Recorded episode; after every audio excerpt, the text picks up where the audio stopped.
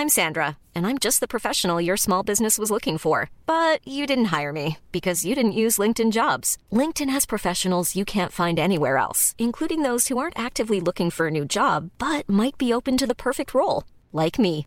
In a given month, over 70% of LinkedIn users don't visit other leading job sites. So if you're not looking on LinkedIn, you'll miss out on great candidates like Sandra. Start hiring professionals like a professional. Post your free job on linkedin.com/people today. Hey, I'm Ryan Reynolds. At Mint Mobile, we like to do the opposite of what Big Wireless does. They charge you a lot, we charge you a little. So naturally, when they announced they'd be raising their prices due to inflation, we decided to deflate our prices due to not hating you. That's right. We're cutting the price of Mint Unlimited from $30 a month to just $15 a month. Give it a try at mintmobile.com slash switch. $45 upfront for three months plus taxes and fees. Promo rate for new customers for limited time. Unlimited more than 40 gigabytes per month. Slows. Full terms at mintmobile.com. You're listening to the Evening Standard Theatre podcast. I'm Nick Curtis, I'm Nancy Durrant. and this is what's coming up this week.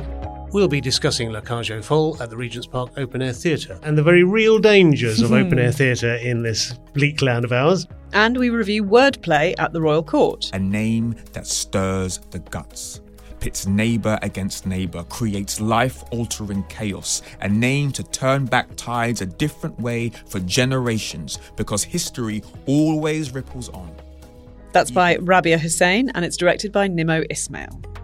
And our guest this week is Frankie Bridge, making her acting debut as Lauren in 222 A Ghost Story. When I was young, before I got into a pop group, you know, that wasn't really a thing at my age. It was you're either, I always say, you were either going to be in a cheese string advert or you were going to be in the musical theatre. There wasn't really much in between. Plus, is this the end of her singing career?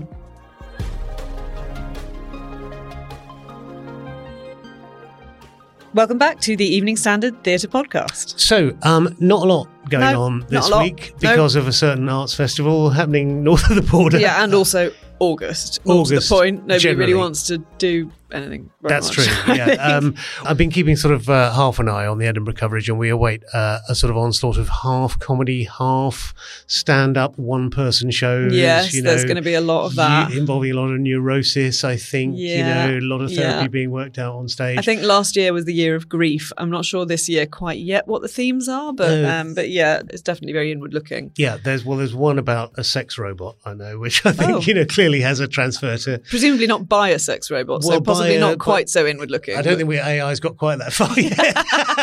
yeah, I look forward. Do I? Do, I? look Do you really to look that? forward? Actually, Or no, is that going to be the maybe end of days and the, the termin- termination of civilization when that happens? Skynet Um, goes live. Yes, indeed. So, yeah, not not a huge amount happening. Although I did see today news of a, a, an exhibition that looks quite interesting called "Cartoonists Go to the Theatre." Oh yeah, that sounds fun. Which is at the Charing Cross Library. It's opening later this month. It seems to be themed around uh, when cartoonists have used the theatre as a medium, so showing Rishi Sunak as Richard III, that sort of thing, rather than the old tradition of actual cartoons accompanying theatre reviews. Oh yes, those was- caricatures. there used to be lovely ones. The, the Daily Mail, when Jack Tinker was their critic, um, Gary, their cartoonist, Gary Smith, used to do a, a wonderful overnight uh, caricature of the of the lead characters of a play. I feel like I've seen these as well in what were at one point. I'm not sure what they are now, but the V&A theatre and performance galleries. yes, When they weren't using photography, yeah, it was very much a thing, wasn't it? And Yeah. they were rather, they were rather beautiful. But I don't know whether, as you say, I don't know whether they've got those at this show, have they? But I, I'm not. I, they may have some of that in as well. I've only seen a selection because I think it's only literally just been announced, and a cartoonist uh, who I don't actually know just tweeted them at me and said, "This is to come whet your at this. appetite." So that's uh, fun. So that was kind of nice. I like I've- that. I've got a cartoon on my wall. Two guys called Knife and Packer who used to do a pocket cartoon in the Evening Standard, and they drew one um, just say the caption was "Theatre critic of Guns and Ammo magazine," and it was a guy in a suit in an aisle with this enormous machine gun trained on the the stage. Anyway, that, that was it. For I the- wanna on the days when. I was a more savage theatre critic than I possibly am now, you know, age having mellowed me. But yeah, uh, I do actually. That reminds me, though, I do quite want to go back to the V&A and have a look at what they've done with their theatre and performance. What were once called the theatre and performance galleries, and maybe they still are. Although I know that they've messed around with the sort of curatorial roles. But Yeah. they do have some really amazing stuff. Actually, there's like an entire theatre box from somewhere that was Yeah. shipped in, God knows where from, and you know they've got loads and lots of ephemera, lots of costumes. If for anyone who really loves theatre, it's actually just a really kind of magical place to spend an hour or so. It is, and I'd never really sort of thought of them until I went to see the musical exhibition that they put on there, which wasn't all that impressive. Although Although Mm. the, the wonderful thing about it was the Operation Mincemeat guys were all there because their poster was their very clever poster Yes. was in there, and they were all taking selfies of each other, going, "Oh my god, we're in the we're in a So musical exhibition." They are really sweet. Also, the V&A has my archive. he what? said grandly. The Nick Curtis Well, Memorial Archive is at absolutely. the V&A. when I was uh, uh, so you know I was a theatre critic for ten years. Then I went off did other stuff for twenty years, and then I came back to being a theatre critic. And for those first ten years, I hung on to every program um, of every crappy fringe show that I went to, and they were mostly crappy fringe shows. So I was a deputy. Yeah, but that stuff doesn't critic. exist anymore. I mean, I th- I have I live in a tiny, tiny, tiny flat. I have to recycle everything. Yeah, and yeah. I, you know, I'd love to be able to keep all my programs, especially all the big stuff. It's like fanzines, isn't it? Exactly, stuff yes, that you, yeah. that the stuff gets lost. ephemera that gets that gets missing, and uh, I, I kept them all on a top shelf built into an alcove. And one day the shelf fell down; it all fell on me. So I thought this is a sign, and I rang up the theatre museum, which was then in Of Covent course, Garden, yeah. uh, run by the V&A, uh, but they actually you know had a had a venue in the basis of the underneath the Transport Museum, and said I've got. Like a sack load of, of fringe stuff, 10 years worth of fringe stuff. Are you interested? And they said, yes, that's stuff we don't have. So somewhere there That's is sort of the, my my archive, as I grandly say. How But, uh, fun. yeah. I That's doubt I doubt very much that anyone's looked at it ever since. It's probably in a I, I'm sure that it is somewhere. of great value to scholars. Future generations will glory in it, I'm sure. Absolutely. sure. Yeah. Well, there we Um, go. Shall we? Uh, should we kick off with some reviews?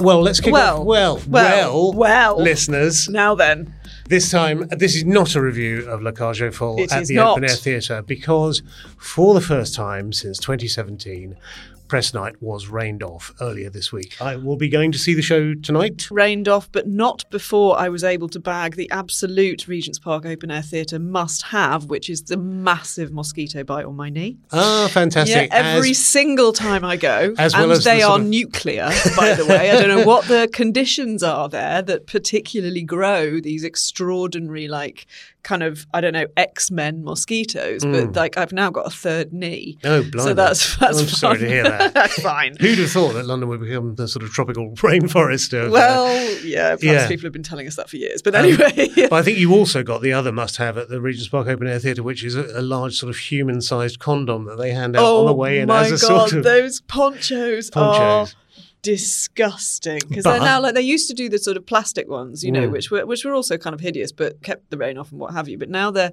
being very eco, and they've got these ones which are biodegradable, and they feel very much like they might be biodegrading as you sit there in Yes. the rain as they cling to everything that you're wearing, and it Yeah. doesn't feel. You know, when you wear a raincoat. That's cold and it is keeping you dry, but it feels like you might as well be soaking wet Yes. inside. It's a bit Yeah. like that. and They're Yeah. not very pleasant. Yeah. So if you are going to go, and I think you should go, definitely because the Regent's Park Open Air Theatre is a wonderful place. Yes. Definitely take a proper raincoat with it's you. in the in the in the balmy days when there were used to be warm summers. I mean, we are now finally getting onto the warm summer, and hopefully, and I'm going back to Regent's Park to see the full thing tonight because it was rained off for the first time in, since 2017. About 45, 50 minutes into into the show, they started late because it was raining at the beginning. Yeah. and they were sort of mopping down the stage. But in the old days, I remember even on warm evenings, you'd see sort of uh, uh, people who'd never been to Regent's Park before turning up in shorts and t-shirts, and you'd You see like, all the veterans and all the theatre critics turning up in sort of heated, you know, thermal sleeping bags and tents and ponchos for all weather conditions because, you know, that is the problem. There are certain shows I've never seen. There there was a production of The Beggar's Opera at the uh, at the Open Air Theatre was that was rained off on three separate occasions, you know, Oh. three different performances. There was a Kiss Me Kate that was rained off twice. Um, it's the downpour seemed to start on the line, God, this unbearable heat during the Kiss Me Kate. And uh, unfortunately, in La Cage aux Folles, it ended Yeah, just as uh, the son of the two gay lead characters was saying, It's starting to rain. It was? I was like, um, like, No kidding. No kidding. It's been raining for about 15 minutes. Yeah, so we can't, uh, so we can't properly review this We on- can't. on the basis of what of what we've seen. But it's um, it's interesting seeing this revived. I mean, I'd, I'd never seen the musical before. I've seen I've the never, film. no, I've never seen the musical either. I've seen um, the Birdcage. Yeah. but that's the only thing. And um, I hadn't actually until this point realised just how close it is to. Well, I mean, as I say, I haven't seen the second half, or indeed the last bit of the first half. But so far, it seems very, very close. Yeah. I thought the Birdcage was a bit more kind of changed Hmm. from the musical, but anyway, turns out so far it's not. Um, but it is. Uh, yeah, I haven't seen the musical myself before, and it is kind of.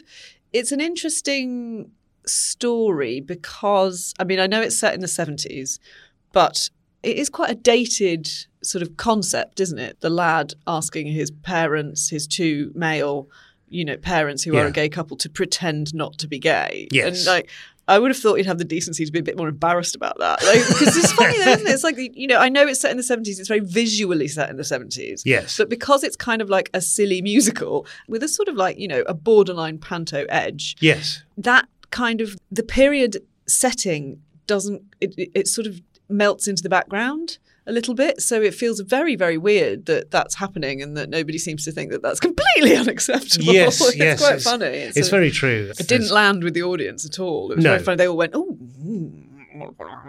Yeah. it was really quite funny I mean, I suppose in some ways, the some some things never change. One of the reasons that uh, the the son feels he has to ask them to go through this charade is that uh, his fiance's dad is a right wing populist politician, Politician, yes, peddling which is- yeah. a line of you know sort of outmoded morality and Yeah. uh, or you know um, traditionalism. yeah which feels very much more up to date oddly enough yeah. Yes, yes, indeed it does. Um, it's interesting that this came about within two years of them reviving the Normal Heart at the National, which is both of them co-written by um, Harvey Fierstein. right right Which weirdly, the, the the the the Normal Heart, although it was very much of its time, and that Yeah. came very much from the sort of bleeding edge of the AIDS crisis. Yeah. um, that's almost like a report from the front line uh, Yeah. from the early eighties. yeah, you sort of like you, you can kind of understand. It, it- for me, that that sort of illuminated the kind of internalized homophobia of that period, Yeah. and the self-loathing, and the and then and also the the conflict within the community of that period in a way that didn't, you know, it didn't make you go,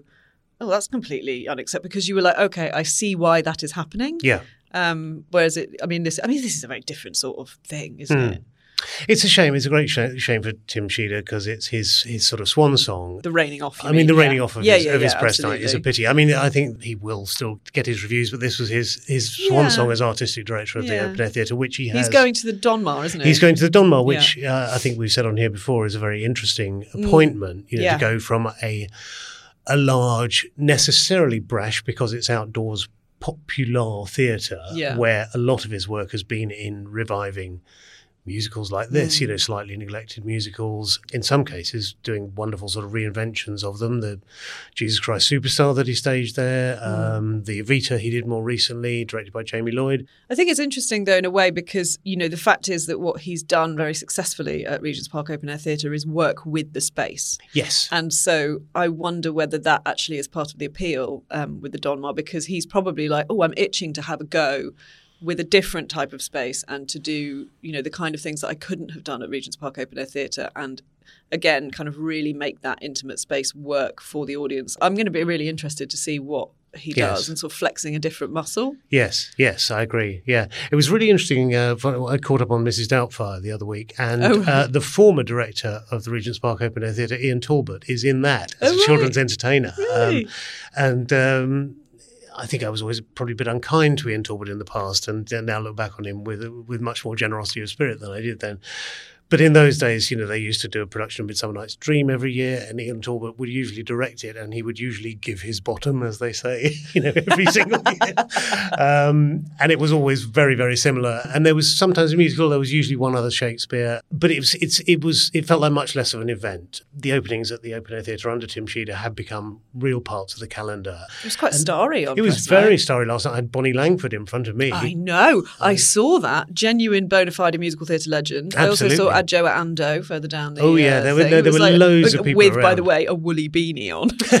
very sensible. Everybody dressed for the uh, Yeah. for, yeah for the for the worst, which is as we've said before, wise. Yeah. Yeah. I just want to say, and I know we're not reviewing, but I did want to say that I really, really was enjoying when the show closed the relationship between Billy Carter's George and Carl Mullaney's Albin Yeah. in uh, La Cage aux Folles because it felt very, very tender and adorable. And Yes. I, f- I feel like that is sort of like the the heart of the of the whole thing. And I just I just wanted to give them a little you know, shout out because I don't know whether I'm going to get back, and I want, you know, I, Yeah. I just want to say I thought that was lovely. It I really also, believed in their relationship. It also features. It has a great opening number. Oh my with some God. tap dancing drag queens. It's one of the reasons why they had to stop but it. yeah, if I you've got you cannot break the drag queens. Drag queens in high heels on a stage with a rake on it, then uh, you know, yeah, absolutely not. yeah, too dangerous. Yeah, well, exactly. Well, maybe maybe next week I'll be able to tell you what the rest of it was like. I would very much like to hear that. okay, you're on.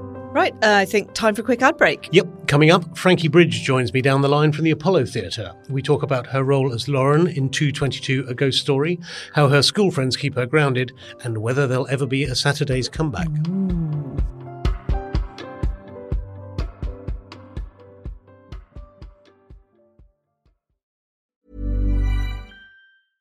Ryan Reynolds here from Mint Mobile. With the price of just about everything going up during inflation, we thought we'd bring our prices down.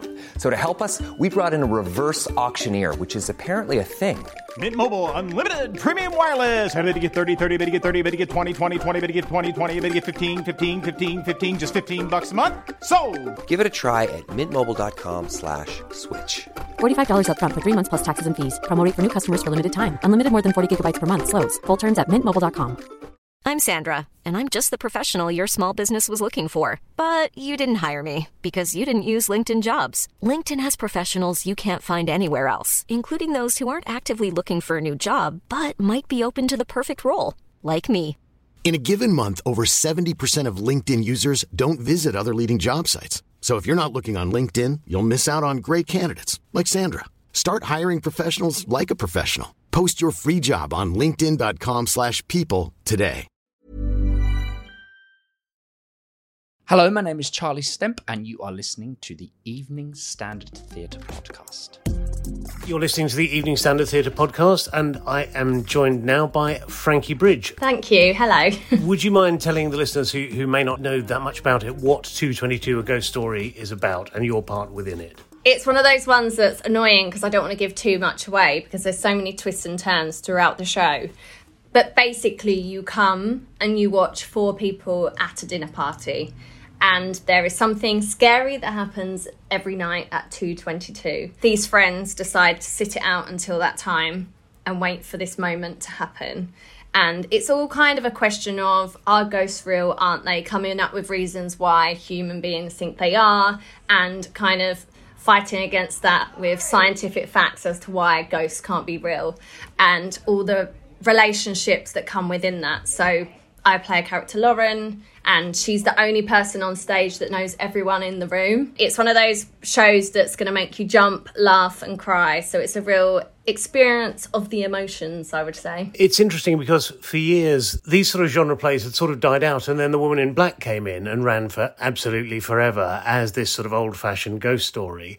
And even though 222 is set recognisably in modern London, the way it springs its scares on you is quite sort of classic, isn't it? It literally makes your hair stand on end and makes you jump out of your seat. It's more jumpy than scary, I would say. And I, I, know some people find those two things the same thing, but I think the story, like most scary films, I would say, uh, kind of, you know, not scary. If you had it on silent, it wouldn't be as scary. I think we draw you in and we make your brain start thinking, so the noises make you even more jumpy. But for me, the is it the woman in black? Yes. I never went to see it because I knew there was a part where she came into the audience and I just couldn't stand the thought of, of that happening. We're only allowed to do this spoiler now that show's closed. oh, okay, yeah, so it's closed. Um, so I would say, don't worry about that happening. That doesn't happen. no, fair enough. Um, Lauren is a psychiatrist, is that right, or a psychologist? yeah, so I think that's the fun thing for me about playing Lauren is that numerous British faces have played Jenny. And for me, it's quite nice as a change that I'm playing Lauren, so I don't feel like I'm being compared to like Cheryl or Lily Allen. And yes, she's a psychiatrist.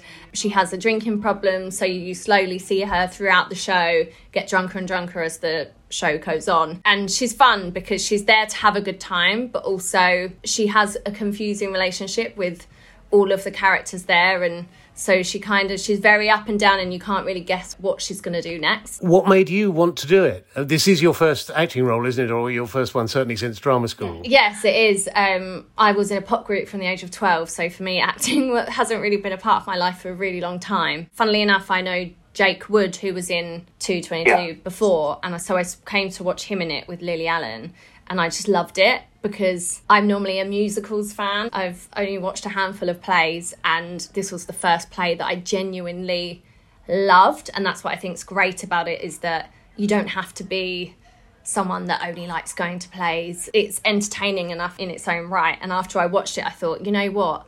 I'd love to do something like that. Never said that out loud. And then a few years later, it's come round and just one of those full circle moments of being asked to do it was a real big hint for me. Was it a long held desire to act? Was it something you'd, you'd sort of started out wanting to do and then got diverted into music? When I was young, um, before I got into a pop group, you know, that wasn't really a thing at my age. It was you're either, I always say, you were either going to be in a cheese string advert or you were going to be in the musical theatre. There wasn't really much in between. And I didn't yeah. end up doing any of that and then ended up in a pop group and I loved singing and dancing um, just as much as I loved acting. I just loved performing in general. I kind of happened to fall into that at the age of 12, and then that continued to be my career. So when I finished with music, acting was definitely something that was on my list and a box that I wanted to tick. I'd been asked to audition for lots of different shows and musicals and things in the past, yeah. and none have ever felt right for me because okay. I know that I have this being already in the public eye it's very easy one for people to kind of dismiss you easily for how you perform yeah. um, and two i didn't want to fall into a, a, role that seemed really obvious for me to do so i love the idea right. that yes other people have been in 222 but i feel like the show is so good and so different and there's no singing in it that it was kind of different enough and far removed enough for it to be something totally different for me. I mean, I love the show, and what I love about it is that it has its own sort of alchemy. It takes this very old format, it updates it, it makes it very sort of fresh and surprising. But the star casting also does add an, an you know, an essential frisson to it. You know, the, and the fact that new people are constantly cycling in and out of it gives it a freshness. I think you know each time each time it's recast, it feels slightly different. Yeah. I felt that you know the second time I saw it was very different to the first. Everyone brings something new to the table. I know that obviously I saw it with Lily and Jake, and then I really wanted to see Cheryl in it, and then never got round to doing it. And the same with Sophia Bush, who I've replaced, sadly for her, but great for me. Yeah. Um, and I really wanted to see her in it because I love One Tree Hill, and I think that's what's great about the show is that yes, you can see it and you find out at the end, you know, the big outcome and the big mm. twist, but then you can watch it again and see if you can figure out the little hints that we give you throughout the show. You said something about finishing with music just now. Is your music career finished then, or is the solo career rolling on? Might the Saturdays get back together again? Uh, for now, I think it's finished. Um, we have no plans to get back together, and I have no real desire at the moment to do it again. Maybe a musical would be something I'd probably maybe try first, but like I'm 34 now. I started when I was 12, so I feel like a, that's a itch that's been scratched, and I get to try so many different right. things now, and it's so nice. I interviewed uh, Jamie Oliver the other day, who I realise has been famous for half his life, but you've been famous for almost two thirds of yours now. what does that do to your head? How do you stay sort of stable? Um, I, I don't think it's not always been stable, but it is very much so now. I think for me, I don't really have, not intentionally, but I most of my friends are my friends from school. Um, I don't have many friends in the business. I have friends, but not my closest friends are still my friends from home. And I'm sure you know, friends from home are very good at keeping you grounded. Um, and that's what I love about them. You know, they're the people that knew me before anything had ever happened in my life, and the same with them. So I cherish those relationships a lot. And also, just I don't see why being in the public eye. Um, gives anyone an opportunity to be rude or unkind. Um, but also, it can be a lot of pressure, and I can see why it can be hard to have a stable mind throughout and sometimes that pressure gets on top of you. But as i've got older and had kids i've just kind of realized that you know what you can't please everyone. Not everyone's going to like you. They're not going to like everything you do and you've just got to go for it. I think if i'd been offered this part 6 months ago mentally i'd have been like no i'm not ready to take that on but I just felt in a really right. good place to be able to go, yeah, okay, I'm ready for a challenge and I'll give it all I've got and let's see what happens. And I had six right. rehearsal days before my first show, so Was your husband Wayne there on the first night? Was he? Did he admit to jumping out of his seat on the, for the well, jump he's the one that came to see it with me the first time, and it's the first play he's ever seen. And just for him to say that he liked it was a big, a big thing. Um, so yeah, he came on the first night. He was super proud. He just said to me, you know, whatever you kind of try your hand at, you managed to do it. Like, you know, he said you didn't need to be as nervous because I didn't eat for about four days. I was so nervous. But he mm. loved it. And he said actually he really enjoyed all the relationships within the show and believed them so much this time. So it's nice that for someone like him, who it's not really his bag, can pick up on stuff like that. you know, I mentioned obviously the pop career um, and some of the TV appearances, but you know, you were also in Strictly and I'm a Celebrity. Is this a different sort of order of experience? Does this give you a different sort of emotional payback or emotional kick to the other stuff you've done? Yeah, I think you know what I'm. As a kid, I've like I said, I've loved performing, and there's always that creative side of me that I always feel needs to be fulfilled. And I think I managed to get that from Strictly. You know, getting to learn something completely new, and I grew up watching that show with my parents and my grandparents, and so for that, that was creatively satisfying. Um, the jungle, not so much. That's more a, a test of your. Uh, I don't know, level of sanity, I think. It's kind of a rite of passage, let's say, in my position to be able to do it. Um, so for me, something like this is, it really is fun just to be so out of my comfort zone. For me, acting's really exposing. It's not like dancing and singing where you can kind of hide behind a song and a dance routine. Although you do get um, directed, they are decisions ultimately that you have to make on stage. So I think that's a really fun, terrifying thing for me to try. Um, and I'm really glad that I have. Brilliant. Well, congratulations uh, on doing it on five day, five or six days rehearsal, and um, 222 continues at the Apollo Theatre. Uh, Frankie Bridge, thank you so much for joining us on the Standard Theatre podcast. Thank you. That was Frankie Bridge speaking to me from the Apollo Theatre. Coming right up after this short break, we'll be reviewing Wordplay, now on at the Royal Court.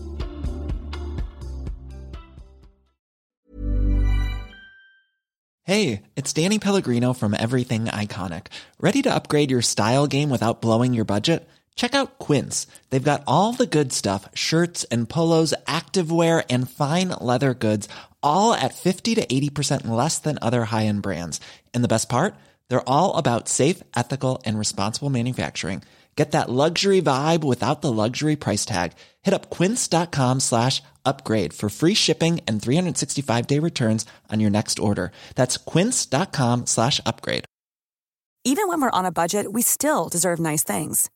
Quince is a place to scoop up stunning high-end goods for 50 to 80% less than similar brands. They have buttery soft cashmere sweaters starting at $50, luxurious Italian leather bags, and so much more. Plus, Quince only works with factories that use safe, ethical, and responsible manufacturing. Get the high-end goods you'll love without the high price tag with Quince. Go to quince.com slash style for free shipping and 365-day returns. I'm Millie Alcock, and you're listening to the Evening Standard Theatre podcast. Welcome back. Right, wordplay at the Royal Court. I really enjoyed this. I had a feeling that some people wouldn't. What did you think, Nancy? I absolutely, definitely did enjoy it. Right, I did enjoy it. Yeah, there, isn't I there? thought, well, you know, it was funny, it was clever, it was thoughtful. You know, you come away with a sort of appreciation. I think. I mean, it's about. All right, let's go back a bit. It's it's well, it's not really about anything, is it? But it's about, I suppose, the power of words, the subtle power of words. Your choice of word can make a huge difference, and about how language impacts on sort of everything. Really, I think. I suppose it's a very nebulous concept. Yes. it's not really a story. It's not No. really a story at all. It's not really a play. No, No, it's, it's, it's a not, series of sketch- exactly. It's- thematically linked sketches. I'd yeah, say. it's sort of. I suppose it feels more like. It feels a bit more like performance art. Do you know what I Hmm, mean? yeah. Or kind of somewhere like that because the through thread isn't quite strong enough, although there is one, but it doesn't quite tie it tight enough to feel like a play.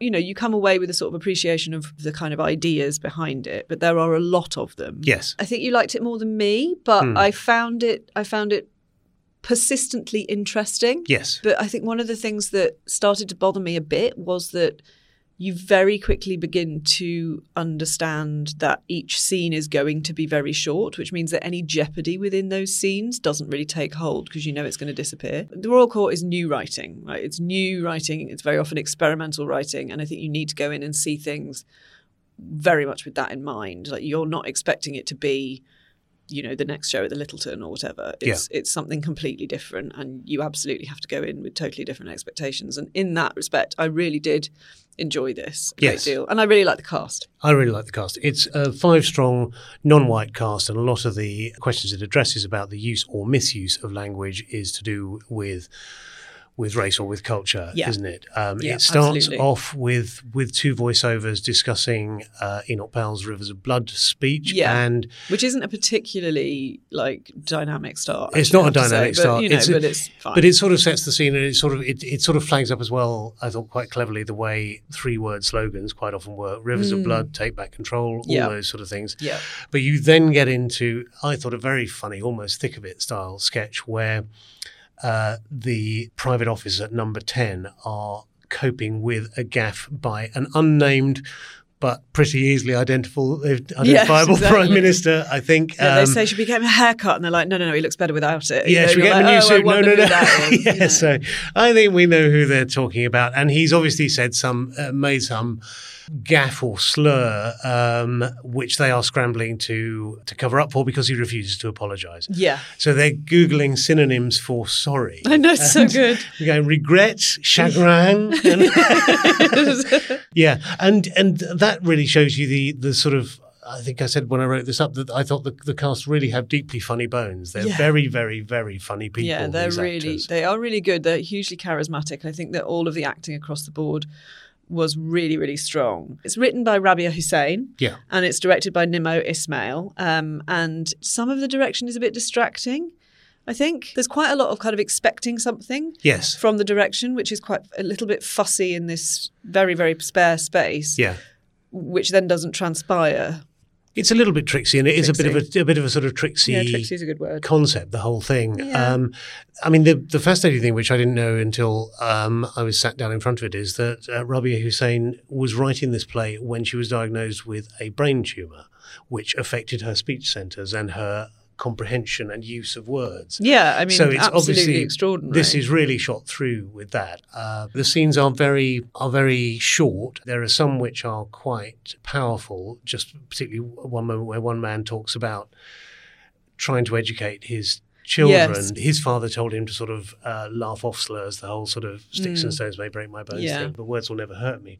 But he says actually words strike you like artillery fire, which yeah. was a, a, you know a phrase that really yeah, embedded really itself in, in my mind. I like the use of I'm always slightly relieved um, when plays reference the fact that uh, people actually use mobile phones these days. Yeah. Still, most drama acts as if yeah, they weren't invented, invented, You know, yeah, exactly. Um, I'm not saying I want every play to be like this, but I think particularly a play about words. Yeah, um, exactly. because as we see in this one, there's a whole other language which is currently in use. Yeah. which is text. Uh, what do you call it? Um, Hashtags emoji and language, emojis. Hashtags yes, so, and emojis. Yeah, I love those scenes as well, where there's of group of friends they're all on the stage, but they're all in different places and they're all texting each other and they're speaking the emoji yeah. texts that they're sending to each other. And it is really funny. Yeah. Yeah, it's really no, funny. I, I really like it. Thought it was really nice. I, I, as you say, we both thought Kosar Ali was great. I think there's yeah. a love. She has a lovely sort of conspiratorial acting style that sort of yeah. invites you in to, as if you're sharing something complicit with her. Yeah, and she's, she's still so only 21, I think, I or something. She's amazingly young. I've seen Yusra Warsama in a number of things, yeah, and same. she has a sort of elegant charisma. Yes, uh, in every role that she plays. Yeah, um, yeah. and I, am just, you know, I sort of look forward to more leading roles for her actually because yeah. I think she's really. I'd like good. to see. I'd like someone to give Simon Manyonda a, a, sort of a really dramatic role. He plays the sort of geek parts. Yeah, he really does. Well. Yeah, exactly. Um, Brilliantly. He's very, very good comic actor. Yeah, Yeah. I quite like to see him in Richard III. Richard you know, III or like Hamlet, you know, yeah, but he's not doing that here. He No. is being a geek or you know a series Yeah. of geeks and uh, Yeah. does it very well. Isam Al Ghussein, I wasn't that familiar with. Uh, No, I've never seen him before. Sirine Saba, I've seen in many things. But the five of them, they're all uh, different ages, different levels of experience, but I think they mesh really well here. Yeah, again, this is a new play, and I thought that the the kind of wealth of ideas in it was like really rich and exciting. Yeah. So you know, I do think it's I think it's absolutely worth seeing. I it's the most like it. enjoyable thing I've seen at the theatre upstairs at the Royal Court for quite a long time. Oh really? so, yes. I, I don't know how, how much is that. I have I must admit I haven't seen that much at the Royal Court upstairs recently, but uh, but yeah, enjoyable is a good yes word. Yes. definitely. There we go. I think when's it on until? It is on remember? until August the 26th. Brilliant. I think people should go. I think people should go too.